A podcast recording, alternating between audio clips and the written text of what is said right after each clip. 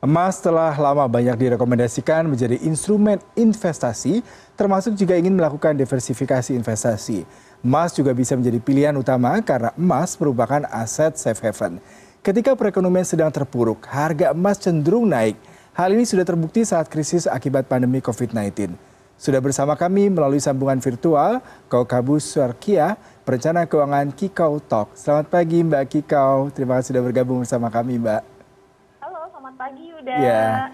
Mbak ini kita bicara mengenai emas ya dan resesi ya. semua orang berkata saatnya nih investasi emas emas sebenarnya apakah emas memang menjadi pilihan yang paling tepat nih Mbak di saat kondisi sedang tidak menentu perekonomian global dan kita tahu emas itu biasa disebut dengan safe haven sehingga merupakan salah satu pilihan yang selalu dijadikan alternatif ketika dunia lagi kalut seperti ini.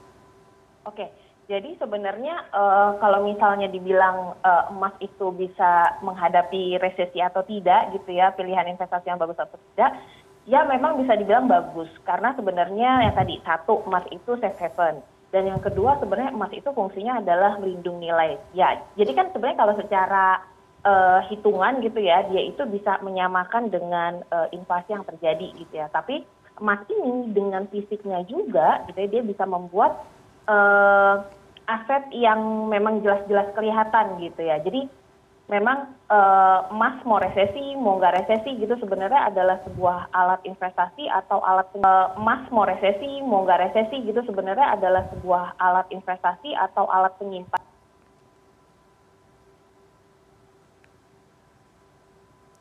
Ya, saya coba kembali menghubungi Mbak Kikau. Mbak Kikau, apakah Anda mendengar suara saya dengan jelas? Ya. ya dengar? Iya, silakan Mbak Kiko. Karena sedikit delay mungkin bisa diulangi lagi Mbak. Oh ya, jadi kalau untuk emas sendiri sebenarnya adalah uh, investasi yang baik ya, terutama untuk resesi gitu ya.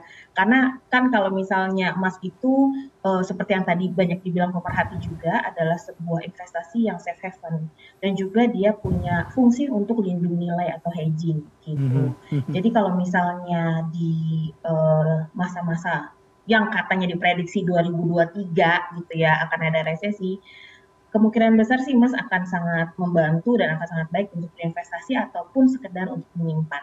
Seperti hmm, itu. Baik. Bagi kau meskipun harga emas terbilang stabil bahkan selalu naik ya, terutama ketika kondisi uh, global sedang tidak pasti saat ini. Tapi di satu sisi emas juga sempat tertekan kemarin, terutama terkait dengan kebijakan suku bunga The Fed Amerika Serikat yang tahun ini sudah lima kali dinaikkan. Lalu bagaimana Anda melihat hal ini, Mbak? Oke. Jadi kalau misalnya uh, memang yang kemarin-kemarin itu nilainya sempat tertekan ya Mas ya Mas Yuda ya. Tapi kalau sekarang gitu ya, sekarang ini kalau kita ngelihat dari uh, apa namanya dari diagramnya dia sudah mulai naik lagi nih sebenarnya mm -hmm. ini harga emas.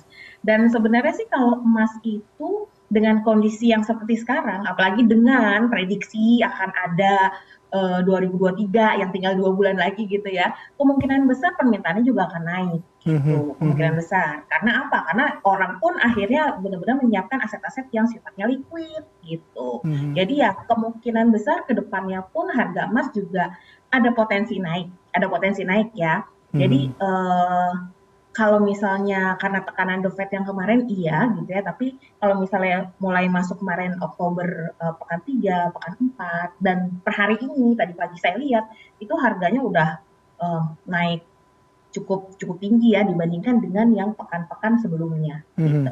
Mbak Kiko kalau kita bicara hmm. mengenai tadi campur tangan global sangat berperan juga. Tapi di sisi lain Anda mengatakan uh, tahan resesi juga atau justru malah sangat volatile ketika misalkan isu politik, kemudian juga kondisi kebijakan-kebijakan The Fed. Lalu apakah Anda melihat nanti rencananya di bulan ini di Rabu besok itu The Fed akan lagi mengumumkan kemungkinan menaikkan suku bunga acuan lagi. Apakah juga akan membuat mata uang ataupun membuat emas sendiri akan berubah lagi sehingga tidak bisa menjadi jaminan tahan resesi ini, Mbak? Oke, jadi kalau misalnya uh, apa namanya pun nanti The Fed meningkatkan lagi gitu ya, saya pribadi nih ngelihatnya tuh gini, saya pribadi ngelihatnya kalau misalnya uh, satu tipikal orang Indonesia itu kalau misalnya dalam hal yang namanya aset itu memang menyukai yang namanya benda bukan benda sorry aset-aset yang sifatnya fisik ya. Mhm. Jadi uh, satu lebih suka fisik nih kalau untuk Indonesia ya lebih suka fisik. Dan yang kedua, saya justru melihatnya kalaupun nilai apa namanya suku bunga naik gitu ya uh, di luaran juga apa namanya lebih menarik untuk uh, tabungan atau deposito atau produk perbankan lain, saya melihat emas ini masih sangat seksi untuk ke depannya. Karena apa? Karena lagi-lagi kalau sudah sekarang sudah ada prediksi 2023, orang malah justru kalaupun harganya sekarang turun nih, justru orang-orang pun itu akan juga berbondong-bondong untuk membeli karena merasa bahwa sekarang adalah saat yang terbaik untuk membeli emas gitu. Hmm, hmm. Jadi saya pribadi jujur melihatnya uh, ke depannya ada tekanan atau tidak ada tekanan gitu ya bagi mereka-mereka yang berinvestasi pada emas atau mereka-mereka yang memang menyukai aset-aset logam mulia, saya rasa mereka akan tanda petik ya lebih memperbanyak lagi uh, cadangannya atau lebih memperbanyak lagi uh, apa yang mereka punya gitu ya, entah beli emas lagi atau mungkin uh, membeli logam mulia yang lain. Seperti itu hmm. sih, Mas yeah. Jadi bisa dikatakan emas ini menjadi instrumen investasi jika ingin melakukan diversifikasi investasi ya Mbak? Yes, betul, betul. Bisa jadi. Hmm. Yang menarik Mbak terkait tadi Anda katakan sebenarnya orang Indonesia suka menyimpan sesuatu aset yang bisa hmm. dilihat ya, bisa dipegang dan salah satunya emas tadi Anda katakan. Tetapi yang menarik adalah emas kan tidak hanya emas batangan. Dan orang Betul. mengatakan likuiditas yang cepat tuh emas untuk segera misalkan kayak zaman dulu maupun mungkin beberapa warga masih suka langsung ke toko emas, melelang emasnya, ke iya. pelelangan seperti itu. Tapi di satu sisi ternyata harga jual emas perhiasan dan emas batangan tuh berbeda Mbak. Dan bagaimana untuk investasi pilihannya nih Mbak? Oke, jadi gini nih Mas Yuda nih, sebenarnya kalau misalnya kita bicara mengenai uh, emas perhiasan dan emas yang batangan gitu ya atau logam mulia gitu ya itu sebenarnya sesuatu yang dua-duanya berbeda. Dalam konteks financial planning emas logam mulia itu dia masuk kategori investasi atau hmm. kategori hedging ya. Sementara sebenarnya kalau untuk uh, si emas perhiasan itu dia masuk kategori aset namun juga tetap aset gitu ya tapi dia masuk kategori aset tidak lancar. Sementara kalau emas batangan itu masuk kategori aset lancar sebenarnya. Aset lancar itu aset yang mudah diuangkan dalam waktu satu tahun atau kurang dari satu tahun. Nah, kenapa perhiasan ini masuk kategori aset tidak lancar? Karena tadi seperti yang Mas sudah bilang, sebenarnya perhiasan itu volatile banget. Yes, volatile banget. Tergantung tokonya di mana, tergantung hmm. modelnya, ada unsur fashion dan lain sebagainya. Jadi mungkin kawan-kawan di sini gitu ya kalau misalnya mau milih mau emas yang kalau termsnya, konteksnya adalah investasi, maka yang dipilih adalah emas-emas yang sifatnya emas logam mulia atau emas uh, batangan dibandingkan dengan emas perhiasan. Hmm, gitu. Baik. Karena kalau emas perhiasan ya ada faktor-faktor eksternal lain yang mengakibatkan harganya lebih mudah jatuh. Hmm.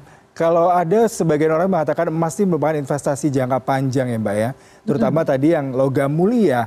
Lalu apakah hmm. dengan kondisi darurat tadi seandainya ingin segera melikuidkan emas batangan itu bagaimana nih? Karena orang-orang pasti berpikir agak lebih susah ya, terutama mungkin buat ibu-ibu rumah tangga, kemudian warga di luar ibu kota ataupun kota-kota besar yang pemahamannya investasi emas ya perhiasan. Ya, betul. Itu betul sekali, Mas. Jadi sebenarnya gini, kalau misalnya untuk kondisi uh, yang darurat gitu ya. Sebenarnya emas itu levelnya mau perhiasan ataupun logam mulia, emas itu sebenarnya berada di layer atau lapisan yang entah kedua atau entah ketiga. Lapisan pertama tetap untuk kondisi darurat kita mengandalkan produk-produk perbankan gitu ya, atau yang cepat bisa jadi uang gitu ya. Kenapa di layer kedua atau layer ketiga emas? Karena tadi ada perbedaan antara harga jual dan harga beli gitu ya, termasuk mau logam mulia pun ada perbedaan antara harga jual dan harga beli yang selisihnya bisa sampai 20%. Nah, itulah kenapa dia masuknya sebenarnya untuk kondisi darurat itu tidak di layer uh, pertama, Mas, gitu. Jadi jangan tanda petik ya, jangan ngandelin untuk kondisi nanti nih resesi ini amit-amit ya, jangan sampai juga sih mudah-mudahan. Itu oh ngandelin aku punya emas aja deh, aku nggak mau punya tabungan gitu, nggak bisa. Jadi emas itu memang untuk beberapa layer yang di bawahnya, entah layer kedua atau layer ketiga. Sebelumnya harus punya entah mungkin reksadana pasar uang, entah mungkin tabungan seperti itu. Nah, kalau misalnya untuk jangka panjang, silahkan saja. Karena sebenarnya emas ini defaultnya adalah untuk investasi-investasi yang sifatnya jangka menengah dan jangka panjang, bukan untuk jangka pendek. Karena untuk uh, mengurangi atau meminimalisasi, meminimalisasi resiko dengan uh, perubahan harga itu yang selisih antara harga jual dan harga beli tadi. Seperti itu Mas Yuda. Baik Mbak Kiko, terima kasih sekali informasinya sangat komprehensif ya bahwasanya pilihan untuk berinvestasi di emas merupakan salah satu yang tepat tapi perlu diingat adalah tadi untuk jangka panjang dan lebih kepada logam mulia daripada perhiasan. Terima Betul. kasih untuk waktunya berbincang bersama kami, Mbak. Terima kasih.